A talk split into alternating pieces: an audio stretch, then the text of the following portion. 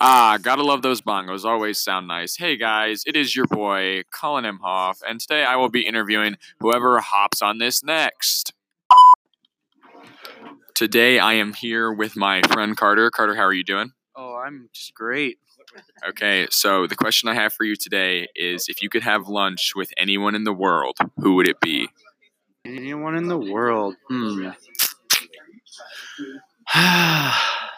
I'd probably have to go with hmm Matthew McConaughey because he seems like a very interesting man. Okay, that is a magnificent answer. Thank you, Carter.